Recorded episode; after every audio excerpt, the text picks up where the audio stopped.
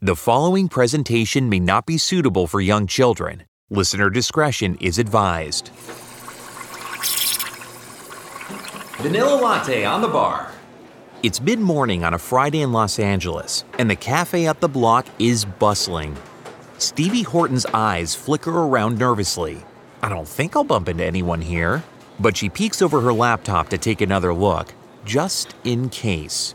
She's huddled in the corner, careful not to show her screen to any unsuspecting eyes. Yet, she still can't shake the feeling that she's being watched. She went to the cafe this morning because she didn't want her boyfriend to come home and find her huddled over her laptop ordering drugs. That happened once before, and the outcome wasn't pretty. I know it looks bad, but it's not like I'm some kind of junkie with a needle just sticking out of my arm. Stevie has been killing herself, working two jobs to keep a roof over her and her out-of-work actor boyfriend's head. A few months ago, a girl from Stevie's office mentioned this website that was like the Amazon.com of drugs. You could order whatever you wanted anonymously and get it shipped right to your door. She thought it was too good to be true, like anyone else would. But then she saw an article about it online, and her mild interest became wicked curiosity. Stevie just needed something for energy and pep since she hardly slept. Coffee just wasn't getting it done. So, she recently graduated to something a little stronger: cocaine. Accessing this site was a little different from most sites on the internet, but after reading a few articles, Stevie was finally ready to give it a shot. That was 3 months ago. Now at the cafe in Los Angeles, she hopped onto the Tor browser like a certified pro and connected to the network. Stevie didn't know exactly what Tor did, but it made her anonymous and invisible online. She had the web address already memorized. She'd probably accessed this website 100 times by now. Sometimes she would spend virtually all day on the site chatting on message boards with other anonymous users. But not today. Today, she needed to re-up her medicine. She ended the web address with .onion, hit the enter button, and a white page loaded with a bright green font saying, Welcome to the Silk Road. Easy breezy, lemon squeezy. The list of drugs was all on the left-hand side of the screen, organized by category. Uppers, downers, weed, painkillers, and much more. Stevie clicked on uppers.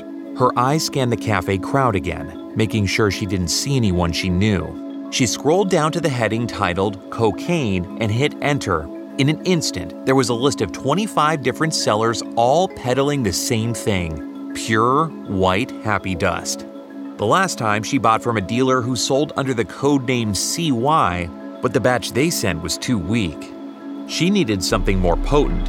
She wasn't a drug addict, she just needed to get through her day, maybe have a little more fun when she hits the bars at night with the girls. Just like Amazon, all sellers had ratings, and customers could leave reviews. Never with their real names, of course, always under a handle. Stevie's handle for the site? Raven. She liked Poe. She scrolled through a few more reviews before deciding to buy from someone named C-Punk. All of his reviews were great, and people were saying his shit was strong, just what Stevie was looking for. Her laptop dinged once the Bitcoin transferred into her account, and she promptly placed an order for an 8-ball. A confirmation number was saved to her profile, and now all she would have to do is wait. Her meds would be on her front porch in 3 to 5 business days, and Stevie would be back in business. By the time that white horse arrived on her doorstep a few days later, Stevie was restless, exhausted. Alone at the apartment, she ravenously tore open the package and carved herself a fat line and snorted it. Then she did it again and again. Oh, this shit was good. By now she'd been out of coke for a few days. She needed to feel like herself again, and she didn't care if her boyfriend walked in or if her mom suddenly called, because it was finally here. Her body was buzzing. She felt euphoric. She wanted to dance. Just one more line and I'm good to go. Stevie inhaled one more sweet, sweet line and fell back onto the bed. But before her body hit the mattress, Stevie was already dead. On this episode, buying drugs on the internet, the birth of the Dread Pirate Roberts and the notorious Silk Road. I'm Keith Corneluk, and this is Modem Mischief.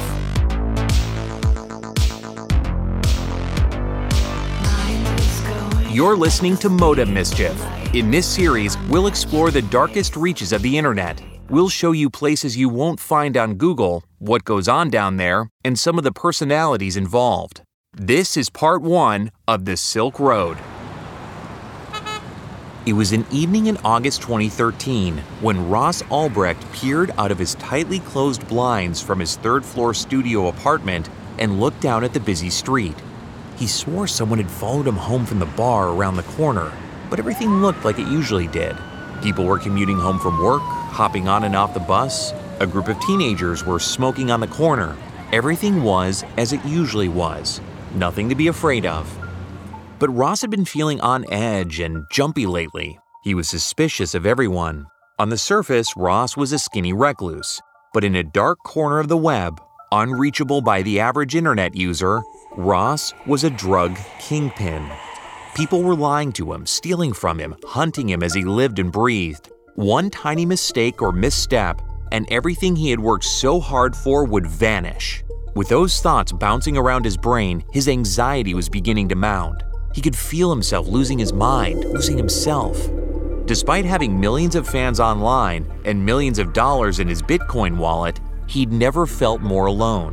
That's because, in the real world, Ross mainly was alone. No one could know who he was, who he really was, or what he did for a living. Letting that slip would mean putting himself in a ton of danger, and probably jail. So, it was easier for him to keep to himself. Ross wasn't always so paranoid. He used to be carefree. Hell, he was even an Eagle Scout. While completing his master's degree at Penn State, Ross started smoking weed and doing mushrooms. Being high made him feel more interesting, relaxed, funnier. Mushrooms helped him get over his depression, and soon he craved going out into the woods to trip, naked and surrounded by nature. At the mention of politics or the war on drugs, Ross became the chattiest person in the room, unable to keep from talking over everyone about his libertarian views. After graduating, he intended to marry his college girlfriend, get a good job, raise a family. But as he was down on one knee proposing to his then-girlfriend, she casually admitted that she'd cheated on him, repeatedly. If his love life sucked, so did his job prospects. He tried day trading, being a landlord, and started a video game company. But he failed at all of it. I might be a loser now, but I refused to stay that way. He wanted to be an entrepreneur, like his dad, so he decided to start his own business. But what kind of business could he start? Well, he liked physics, debating, libertarianism. None of those were really businesses, though. What was something he was passionate about? Well, besides drugs and libertarianism, nothing. Ross would love to work with drugs, though. But he didn't have the credentials, and he wasn't going to spend another 10 years at school getting them. He tried to let the idea go, but he just kept coming back to drugs. Manic, Ross stayed up for days on end planning and growing the idea taking shape in his head, an online drug marketplace. He'd spent the last 2 years at Penn sharpening his libertarian views and was passionate about combating the war on drugs. But Ross's beliefs didn't seem to have a place in polite society.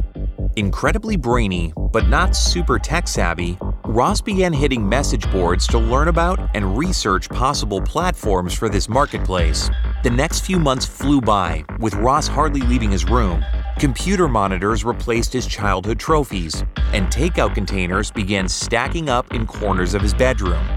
Ross's vision became cemented in his mind, and before long, he knew exactly what he wanted. He was ready to start building. With that, Ross posted a Help Wanted ad on one of his message boards, and within a week, hired a hacker to help him build the site.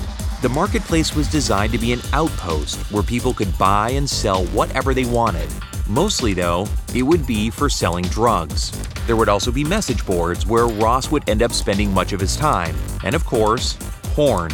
Because what's a website without porn of some kind? The key was that Ross wanted everything to be anonymous. So, Ross had the site set up on the dark web. This section of the internet isn't your average .com kind of place. The domain ends in .onion and is the part of the internet that isn't accessible by search engines like Google. The site was run through a special network called Tor that hides users' information by encrypting it and then bouncing the signal all over the world. To Ross, the site was a work of art. Sure, some people would call the white page and green lettering bland, but Ross called it crisp. Once users created their anonymous profiles and picked their handles, they were free to explore the site. On the left-hand side of the screen, there were lists of different drugs, cannabis, disassociatives, uppers, and downers, to name a few. Clicking on a category would list all the sellers, pictures of their products, and reviews. Past buyers would be able to leave ratings, and potential buyers could pose questions, all designed to make the site transparent despite its anonymity. Ross was in love with his creation, but he still had one problem: payment. Paying with a credit card or bank account meant the police could link drug sales directly to customers' names and addresses, even though the site itself was secure.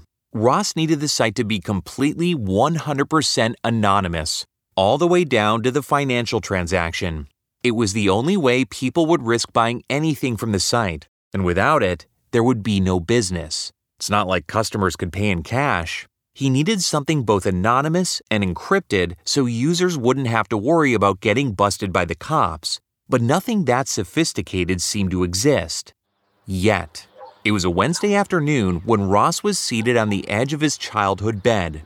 An announcement popped up on an underground site that proclaimed the arrival of something called Bitcoin. A quick search about Bitcoin, and Ross found out that it's an anonymous cryptocurrency, unregulated by the government, and untraceable by law enforcement. Jackpot. It didn't take Ross long to get his site to accept Bitcoin as its primary form of payment, and by the end of 2010, it was ready for public. What would he call it? This was his brainchild, after all. He thought for a moment about what he wanted the site to be. Like the original trade routes coming out of Asia, his marketplace would allow users to trade drugs and other goods and open up people to new beliefs. He decided to name his creation in honor of the cultural pipeline that allowed Asia to grow into an economic powerhouse that changed the world. He wanted his site to have the same reach and cultural impact. Ross typed the Silk Road into the empty space at the top of the site and hit publish. Now he was ready. The Silk Road was officially live at the end of January 2011, but after a month of business, not a single person visited the website. Ross went back to his faithful anonymous message boards once again. This time, he wasn't coming to get anything. He started actively promoting the Silk Road. As visitors to the Silk Road started to climb, so did his excitement. Then, it finally happened. He made his first sale, an eighth of weed. Not much, but a start. Ross needed more. What he needed was a bit of media attention, he reasoned. That would help him get the Silk Road into the stratosphere. Within a week of blasting every online media outlet, only one person responded: Adrian Chen. Chen worked for the online magazine Gawker. If you're unfamiliar with Gawker, it's the site that published the Hulk Hogan sex tape and got sued into oblivion for it. But first, Gawker needed to know, could users really get illegal drugs shipped from the site to their home without having to worry about the police breaking down their door? They tested it out for themselves. The answer was a resounding yes. Gawker posted their exclusive article in June of 2011, complete with over 20 pictures of weed, acid, LSD, coke, fentanyl, Xanax, and oxycodone, all captured from the Silk Road postings. The article dubbed the Silk Road the Amazon.com of drugs, calling it stupidly simple to access. It even gave users a step-by-step guide for accessing the darknet site. The exclusive interview about the Silk Road and its creator caused whispers among the public, and by the end of June, the Silk Road was gaining 20,000 new users every single day. People came for the drugs, of course, but they stayed because of the culture the site's creator was facilitating. As the site began growing in popularity, Ross stepped away from selling small amounts of weed to simply managing the Silk Road. He responded to every question, customer service request, and kept the code up to date. As Ross became comfortable in his new role as CEO, he began posting on the message boards to encourage interaction among the site's users. Ross and his followers saw the site as the beginning of a new era for human rights and freedom. Ross had been posting under the handle Silk Road Admin, but he felt like it was important to give himself a proper handle with his increasing engagement with the community. One that accurately depicted Ross and marked him as the fearless leader in charge. The name for himself was almost as important as the name for the site itself. Ross was the Silk Road, after all. He was the market, the person, the enterprise, the captain of the ship, and he needed a name that could encompass all of that. He announced his name with a short video clip from the cult classic novel and movie, The Princess Bride. I know who you are. Your cruelty reveals everything. You're the Dread Pirate Roberts, admit it. With pride. The name he chose was Dread Pirate Roberts. Ross made it very clear how he viewed himself and the image he hoped to project into the world. With the overnight explosion and growth of the site, everyone brought their own opinions about the Silk Road with them. Sellers wanted the site to remain focused on drugs. Libertarians wanted to bring more politics to the site. And a third group called for more anarchy. Well, if you sell drugs and guns, why not also sell kidneys and cadavers? Just because the Silk Road was outside the confines of the law didn't mean the site was lawless. All marketplaces had rules and restrictions, and the rules Ross created for the site intended to be the guiding principles. They were: 1. Treat others the way you want to be treated. 2. Mind your own business. And 3. Don't do anything to hurt or scam anyone else. Ross also explicitly stated on the homepage that child porn, stolen goods, and assassinations weren't tolerated on the site. The Dread Pirate Roberts didn't want to go down in the history books as a mob boss or a drug dealer. He wanted it clear that he was a legitimate businessman, like Mark Zuckerberg. You know, a real upstanding guy. By the end of 2011, Ross increased his cut of each transaction from 3% to 12%. It wasn't about the money, but Ross was the one who created the site, and he should get more of the profit. It was just good business.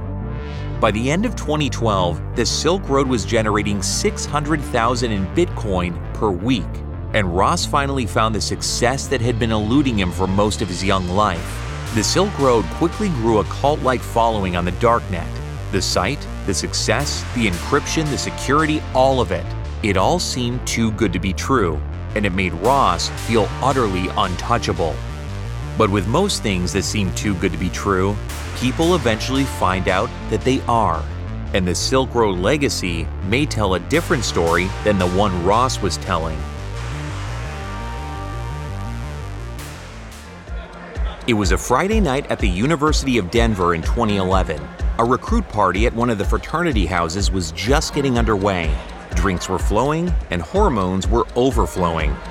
Brian was a senior in the frat, which meant he got to dick around with the other guys and get as hammered as he wanted to all night long. The party was well underway by the time Jake rolled in sometime after midnight. Jake was Brian's little in the frat and best friend. Jake waved a small baggie of powder in front of Brian's face. "Are you ready to party for real?" Jake asked Brian, who was already substantially fucked up. "Oh yeah, totally down," Brian said. Brian had done coke with Jake a few times before at parties like this one. It made him funnier and even helped him score a few times with the Delta Sigma girls. Upstairs in his room, Jake cut up the powder with a credit card. "Have you ever done brown sugar before?" he asked Brian. "Brown sugar? You mean heroin?" Brian shook his head no. The thought of trying that had never ever crossed his mind. "You'll like it, trust me," Jake said, rolling up a dollar bill into a tight spiral. "It's good shit." Jake inhaled through the dollar bill, snorting a small line off his dresser. He handed Brian the rolled-up dollar bill and leaned back onto the bed. Jake drifted off into a haze. Brian had Jake's drugs before, and they were always legit. Besides, Jake wouldn't give him anything he couldn't handle. Brian put the bill into his nose and finished off the second line Jake had made on the dresser. Brian slumped back into the desk chair and looked up at the ceiling with his nostril burning so badly that it made his eyes water. For a panicked moment, Brian worried the burning was never going to go away. And then, he started to giggle. Every cell in his body melted into a pure bliss he'd never felt before. What had he been so upset about? It didn't matter anymore. Nothing did. After Brian sobered up the next day, the weight of what he did began to sink in. Fucking heroin? What had he been thinking? He knew better. People die from heroin every day. He didn't want to end up like Tommy at the end of Trainspotting. What made it all worse, though, was that Brian had liked the drug. A lot. He liked heroin more than weed or coke, and despite being a smart kid, he couldn't fight off the singing in his brain that constantly called for more of it. When he graduated college in 2012, Brian moved across the country for a new job with a good financial firm in Boston. He'd managed to keep his nose clean, literally, since college, but it was a battle he had to fight every day. Then, one freezing January day in 2013, his coworker mentioned the Silk Road in the break room. "Have you heard of it?" Colin asked, eyes both wide and weary. Brian shook his head. He hadn't. But when he got home that night, a quick Google search told him everything that he needed to know. He could get drugs delivered, and it would be anonymous. There was no way he could order drugs from the internet, he told himself. But it's anonymous, he thought. No one has to know. It didn't take long for Brian to cave. 3 days later, after a tubing trip with his friends, Brian returned home to find a long envelope in his mailbox. No shit, it actually came. Bri opened the package to find a chocolate bar inside. Opening the candy bar revealed a small baggie of powder that was sealed inside. Excitement jolted his body, and the craving suddenly overwhelmed him. His fingers started shaking as he wiped away bits of chocolate. It looked exactly like he remembered, an innocuous powder. His desire overwhelmed him. He didn't want to stare at it after all. Dumping some out on his dresser counter, Brian vowed that this would be his last time. He would never do H again after this. He grabbed a credit card out of his wallet. He began cutting up the heroin the same way he remembered watching Jake do it. What Brian didn't remember was how much he should be doing. A big line? A small line? How did Jake measure? He started with a small bump through a $1 bill, and his body felt weightless and wispy. That was nice, but it wasn't the same pure bliss he'd experienced before. Another small line should do it. Brian dumped out the rest of the baggie. The room was swaying around him with every movement. His limbs were loose and heavy at the same time as he snorted what was left in the bag. A moment later, that familiar euphoria set in. Brian had almost forgotten how fucking great this shit was. The real world melted as he made himself comfortable on his apartment floor. Until the corners of his vision started going dark. His heart began racing and felt like someone had their bare hand wrapped around his heart, squeezing it. No, Brian tried to yell, but he couldn't hear himself. He couldn't move. Each heartbeat felt like it echoed through his body and was moving much faster than it should. He noticed it was getting hard for him to breathe. Were his lungs filling up with air? He couldn't tell anymore. He hardly remembered he had lungs. The darkness clouded more and more of his vision until... Brian died that Friday night around 9:30 p.m. Police examined the body and found that heroin wasn't the only drug in his system. He also had Adderall, a deadly combination. His death was ruled an overdose. Investigators looking into the case quickly ran into dead ends. Brian's death remained unsolved, and his family was left confused and heartbroken at the sudden loss of their only son. Whispers of overdoses like Brian's started to make their way back to the Silk Road. Ross knew that an overdose was possible, but it still annoyed him. People need to know how to handle their shit. The last thing Ross needed was an OD being connected to the Silk Road. Once that happened, it would make its way to the ears of other Silk Road buyers. It's not like Ross was putting the needles in kids' arms and $1 bills in their noses, but it was all about perception. One bad batch of dope, one too many overdoses, and his loyal customers, and let's be honest, fans, would likely jump ship. Ross would be lying if he said he didn't enjoy the attention from his adoring followers, but they wouldn't be buying more drugs if they were dead, and dead was bad for business. Scrolling on the site and contemplating his problem led him to the profile of someone who had been part of the Silk Road for a long time. He went by the handle Dr. X. The doc had been giving out drug advice on the message boards and was answering people's questions about dosing and drug combinations in the forums. What no one on the anonymous site could know was that Dr. X was a board-certified physician out in the real world. Dr. X was spending hours every day answering questions on the Silk Road for other anonymous users. Everything from, how do I inject with a syringe, to, what drugs can I mix this with? Dr. X had all the answers. DPR offered to pay Dr. X for his work on the Silk Road, and Dr. X accepted. The doctor wanted Ross to start sending all drugs sold on the Silk Road to be tested for purity and strength so that buyers can be sure they know exactly what they are buying and that it's safe. But that was a logistical nightmare. For the moment, Ross had convinced himself that he was safe. The overdoses certainly couldn't be traced back to him. Even if the police somehow managed to connect the overdose to the Silk Road, there was nothing that could tie the Silk Road to Ross Ulbricht.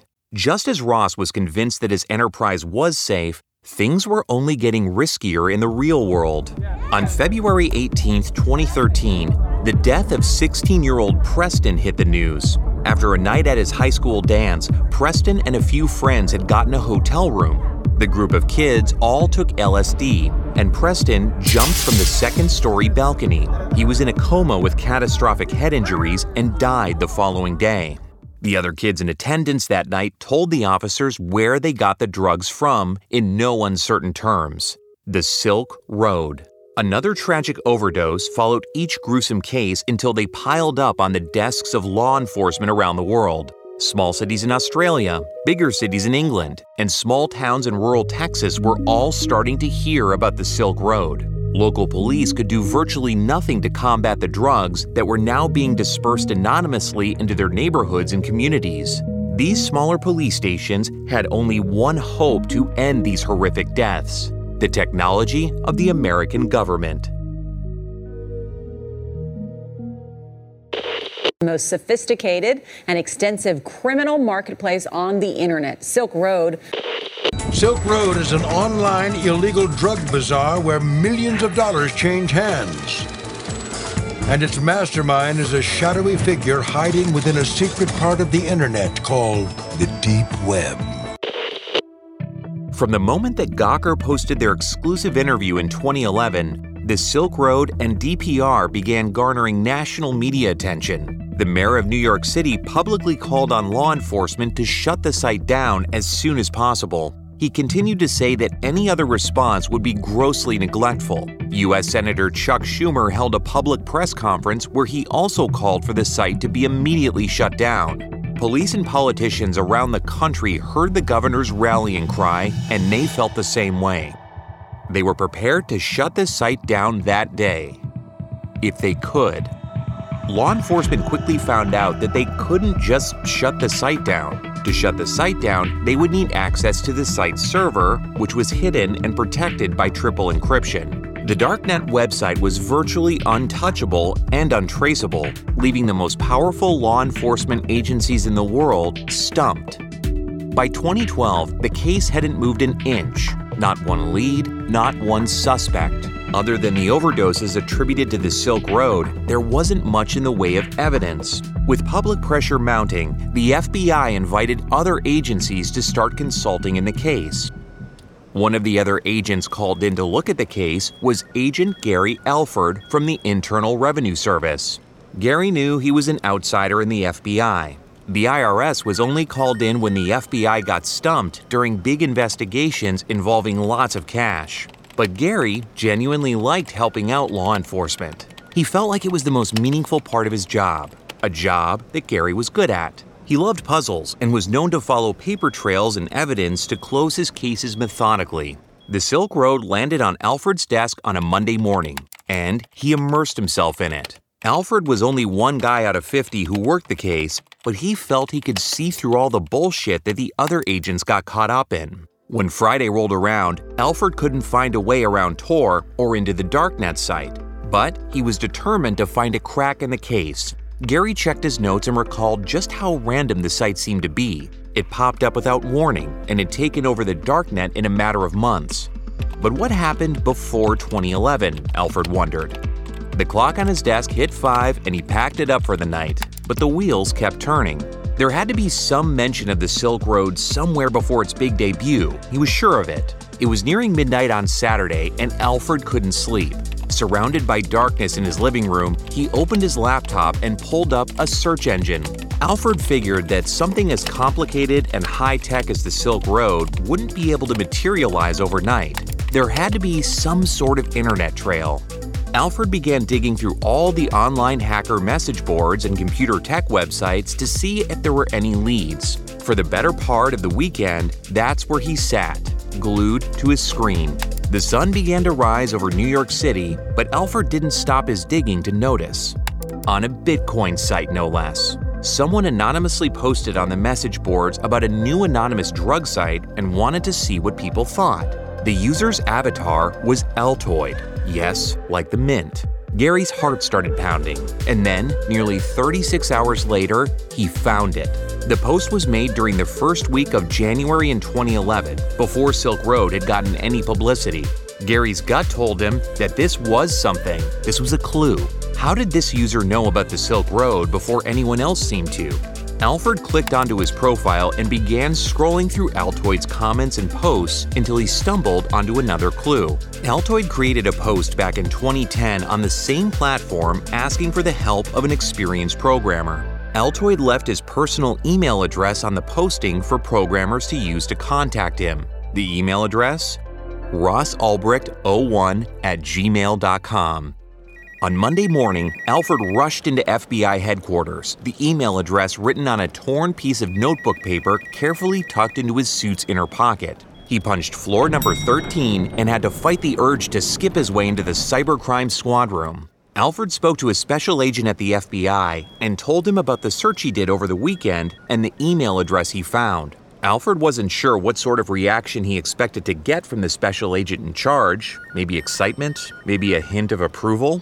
This was a lead on their case after all. But when Gary, flushed and winded, explained the evidence he found and showed it to investigators, Alford was met with skepticism and disapproval. "Where'd you find it?" the special agent asked, looking Alford up and down. Alford felt the excitement drain out of him with that look. He'd only been hired on the case a week ago, and he was already convinced he cracked it. But he should have known that the FBI wouldn't take him seriously. Just Google, sir," Alford gulped. The FBI agent stared dubiously at Alford like the interloper he was. The agent put the paperwork detailing the lead on top of a big stack of papers. The next second, a young agent entered the room and dropped a fresh stack on top of Alford's reports. "We'll run it down with the others, Chief." He then immediately turned his attention back to his desktop computer. Gary had been dismissed. The FBI never got around to running down Alford's lead, and once again, the case against Dread Pirate Roberts was stalled. Meanwhile, DPR had a mutiny on his hands. It was a typical California day, cloudless and sunny. When Ross was at a cafe just around the corner from his place, catching up on the Silk Road message boards, when a chat dinged on his laptop. It was a message from a longtime buyer off the site. The user messaged DPR to let him know that one of his sellers had offered the buyer some off-market items for a small additional fee. Ross tapped the keyboard furiously, unable to believe his luck. "What off-market items?" DPR messaged back, hitting send with a groan. A moment later, his computer dinged again. The buyer sent Ross a screenshot of the message where his seller was trying to sell off-market passports, guns with scratched-off serial numbers, credit cards, and some bizarre and weirdly specific donkey porn on top of the drugs. Ross felt his face get hot the longer he stared at the computer. He was furious. No, beyond furious. How dare they break his rules? This was his ship. If the sellers couldn't play by the rules, they would have to walk the plank. Ross sat back down and cracked his knuckles before letting his fingers unleash a fury. How dare he pull a fast one on the Dread Pirate Roberts? DPR was the king. He saw everything, heard everything, and could end anyone. He had a one-strike policy. Breaking the rules meant that DPR put his profile in cyber jail. Ross finished by deleting and blocking the user's messages and leaned back in his chair with a sigh. He didn't care whatever bullshit the guy was going to write back. Entertaining him would only be a waste of time. His site was raking in millions of dollars, and the pressure on Ross was mounting. He was keeping up with all the message boards, keeping an eye on his sellers, and continuing to update his code and the site's security measures. He was feeling the pressure to be and do it all. Then, a light bulb went off in Ross's brain. Maybe he could hire some of the other loyal users on the site like he did with Dr. X. Ones that had been there from the start and that he knew were trustworthy. Leaning over his keyboard, he drafted a message to Variety Jones, asking him to come on board as a manager and mentor for the Silk Road, and Varsity Jones excitedly agreed. That was it, Ross thought. All he had to do was delegate some of his work, and then maybe he'd be able to stay on top of his duties. Then he could relax a little bit, maybe finally sleep again.